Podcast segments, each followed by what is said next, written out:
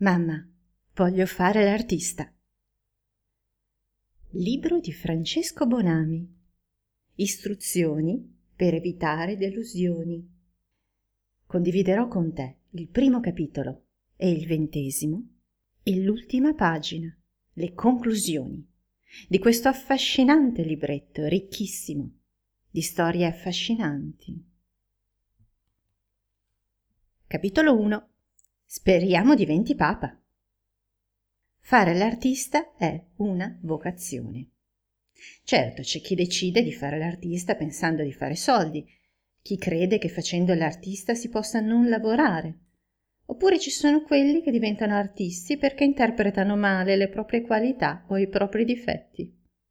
I veri artisti sentono dentro se stessi questa necessità la spinta a parlare al mondo con un mezzo particolare, che è l'arte.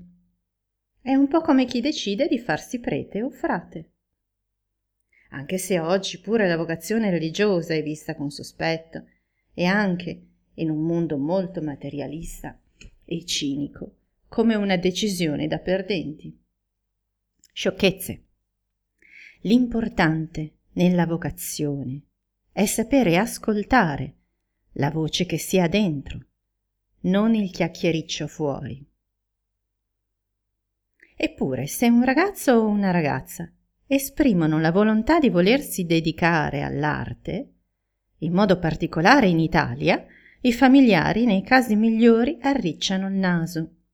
In quelli peggiori minacciano di diseredare il figlio creativo o magari di cacciarlo di casa, quando non c'è un'eredità a disposizione. Ma perché? Nessun padre o madre avrebbe la stessa reazione se il figlio decidesse di avvicinarsi a qualche ordine religioso. Mamma, babbo, voglio fare il prete. A nessun genitore verrebbe in mente di dire ma dove trovi lavoro? O magari speriamo diventi papa o anche solo cardinale. No. Quando uno decide di diventare prete, Nessuno pensa alla carriera. Nessuna persona seria, intendo. Nessuno pensa al potere di un papa o di un cardinale. Nessuna persona onesta nella sua vocazione ha questo tipo di ambizioni. Ma quando un povero ragazzo vuol fare l'artista, tutti gli si mettono contro. Quando poi ha deciso, automaticamente tutti iniziano a giudicarlo in base al suo successo e non in base alla qualità delle sue opere. Eppure l'arte è una religione e gli artisti sono i suoi sacerdoti. Se i babbi e le mamme capissero questo, ci sarebbero meno aspettative e più soddisfazioni. Nessuno si aspetta un miracolo da chi si fa prete, se succede tanto meglio, ma figure come Padre Pio si contano sulle dita di una mano, anche una mano senza stimmate. Così i grandi artisti, quelli che con la loro arte sono capaci di cambiare il mondo, si contano sulle dita di una mano. Ogni epoca, ogni generazione può contarne, al massimo una decina nel migliore dei casi. Anche i buddisti sanno che di Dalai Lama ce n'è uno solo, ma poi ci sono tanti altri lama, detti tulku, ognuno dei quali porta la sua piccola briciola di fede. Ma le famiglie non credono molto alla religione dell'arte. Sono sempre abbastanza miscredenti. Per credere nell'arte ci vuole fede se vostro figlio dice di voler fare l'artista, dovete credergli. Non sta scherzando. Magari non diventa né papa né Dalai Lama e rimane un piccolo tulku dell'arte, un piccolo onesto prete. Ma sarà sempre meglio che passare la vita con un rimpianto che gli farà maledire i propri genitori e dire se mio padre non mi avesse obbligato a fare l'agente immobiliare, sarei potuto diventare Picasso, anche solo un picassino, un picassuccio, un picassetto, magari solo un, un hirstino o un cattelanaccio. E forse invece di vendere monolocali avrei potuto anche sbolognare qualche crosta globale a qualche migliaia di euro. Certo, babbi e mamme di tutto il mondo, non illudetevi. Avrà una vita dura, difficile.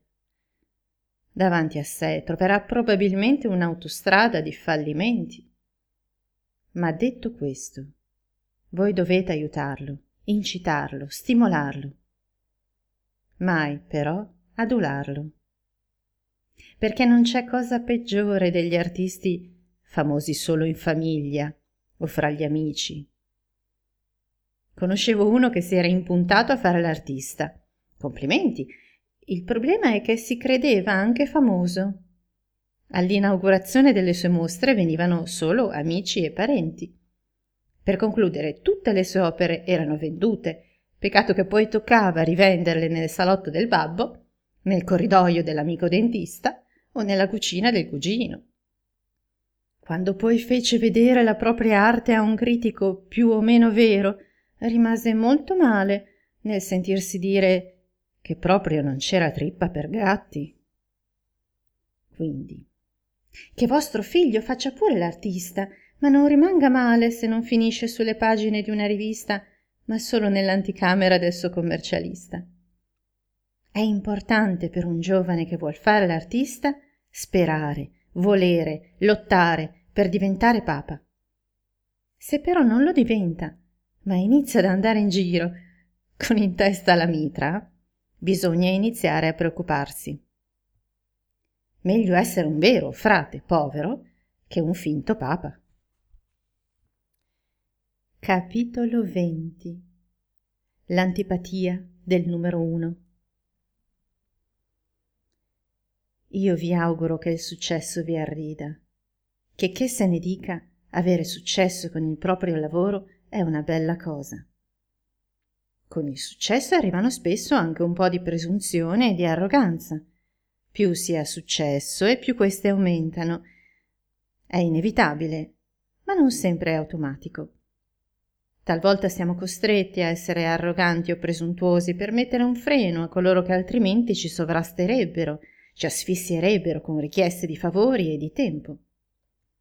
Diventare antipatici a volte è anche una difesa. Si può essere simpatici, disponibili, ma a un certo punto qualche ostacolo, qualche barriera alla simpatia deve per forza essere alzata. Andreotti sosteneva che il potere logora chi non ce l'ha. Lo stesso vale per il successo. Chi non ne ha è molto snervato da chi invece ce l'ha particolarmente i propri amici. La paura che il successo allontani da noi le persone care è naturale. Quindi se otteniamo dei risultati ci sarà sempre chi vuole ricordarci a tutti i costi che eravamo uno sfigato un perdigiorno. Bisogna sapersi difendere da queste forme di gelosia, per quanto umanamente comprensibili. Se diventate dei piccoli Picasso, e vi invitano all'Elisee o alla Casa Bianca, non potete rinunciare solo perché il vecchio compagno di scuola ci soffre. Vorrebbe venire anche lui e non capisce perché non lo vogliate portare. Quando mi nominarono direttore della Biennale, mi telefonò un vecchio amico che anziché farmi complimenti, mi disse Ricordati che rimani il solito coglione di prima. Capisco la simpatia, eh, ma a tutto c'è un limite. Un'altra cosa dalla quale dovete guardarvi è la falsa umiltà o modestia di chi non avendo successo dice di volerlo evitare. Avevo un altro amico che sputava sempre giudizi su tutto ciò che facevo, considerando anche le più innocue forme di successo, alla stregua di un crimine nazista. Per molto tempo mi convinsi che il suo rigore fosse sincero e mi vergognavo un po dei risultati ottenuti con il mio mestiere. Ogni tanto mi chiedevo se non avesse ragione lui, se non fossi davvero un, un lurido, superficiale e cinico a rivista. Finché un giorno il mio amico che faceva lo scrittore fu baciato dal successo, con un suo libro e tutti i suoi rigorosissimi principi andarono a farsi benedire. Bastava che lo invitassero a presentare il suo libro nell'angolo più remoto del paese che immediatamente se ne diffondeva la notizia. Non parliamo delle interviste in televisione e via di seguito. Se avete successo allora, non vergognatevi.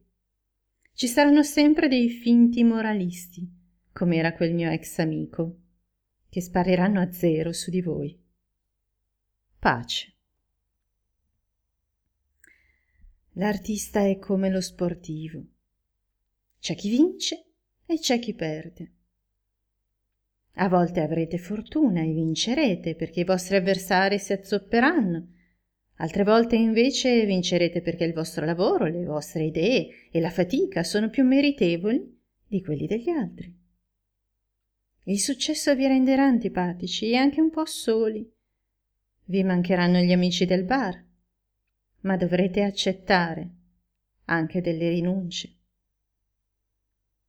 Se avrete successo, i vostri amici saranno in realtà coloro che godranno del vostro lavoro, che non vedranno l'ora di osservare qualche nostra nuova produzione. Il vostro amico migliore sarà quel pubblico anonimo al quale l'arte è destinata. Se conoscerete il successo avrete una responsabilità ben più grossa di quella che avevate prima al bar sotto casa. La vostra arte potrà cambiare gli umori e la testa delle persone, potrà far emozionare, far piangere e anche far imbestialire o inorridire chi se la troverà davanti. Non dovrà più fare contento solo il vostro vecchio compagno di classe, né dovrà far star tranquillo l'amico falsamente puro. La vostra arte dovrà scuotere il più ampio numero possibile di persone e voi risponderete delle reazioni positive e negative che susciterà. Dovrete considerare la vostra arte come il colore della cravatta dei grandi politici, un colore che vi farà notare e ricordare, anche se non sarà quello che corrisponde al gusto di vostro zio. Se volete essere i primi, inevitabilmente starete sulle scatole agli ultimi. Ultime parole di Francesco Bonami. Non si deve avere paura di decidere di fare l'artista, semmai di farlo per le ragioni sbagliate. Usare l'arte come scappatoia dalla vita è un sacrilegio. Se diventate artisti, dovete credere in quello che fate. Dovete sempre credere in quello che fate e che siete. Poco importa se fate cose che gli altri interpretano come una presa in giro. È dentro di voi che non dovete prendere in giro nessuno. La vera arte non è mai una presa in giro. Può provocare e offendere, ma mai prendere in giro né mancare di rispetto verso chi sta davanti alle opere. Non fate l'errore di confondere la presa in giro con l'ironia, che può invece essere uno strumento da usare come fecero con molto successo il padre dell'arte contemporanea Marcel Duchamp e tutti coloro che gli sono andati dietro con sincerità. Nella mia carriera di curatore ho conosciuto tanti artisti e oggi credo di saper distinguere chi fa il suo mestiere con serietà e fede da chi invece usa l'arte solo per diventare ricco o avere successo. Questi ultimi sono i peggiori anche peggiori di chi realizza opere orripilanti ma sincere. Anzi, chi vuole prendere in giro la gente imparando a masticare i trucchi del mestiere non è neppure un artista e sua madre dovrebbe vergognarsene. Non si deve avere paura di decidere di fare l'artista, semmai di farlo per le ragioni sbagliate. Usare l'arte come scappatoia dalla vita è un sacrilegio. L'arte è vita. E quando diventerete artisti, sarete un po' medici, un po' sciamani, un po' psicanalisti. Non dimenticatelo, altrimenti state sicuri che ve lo ricorderò io o qualcun altro ancora più cattivo di me.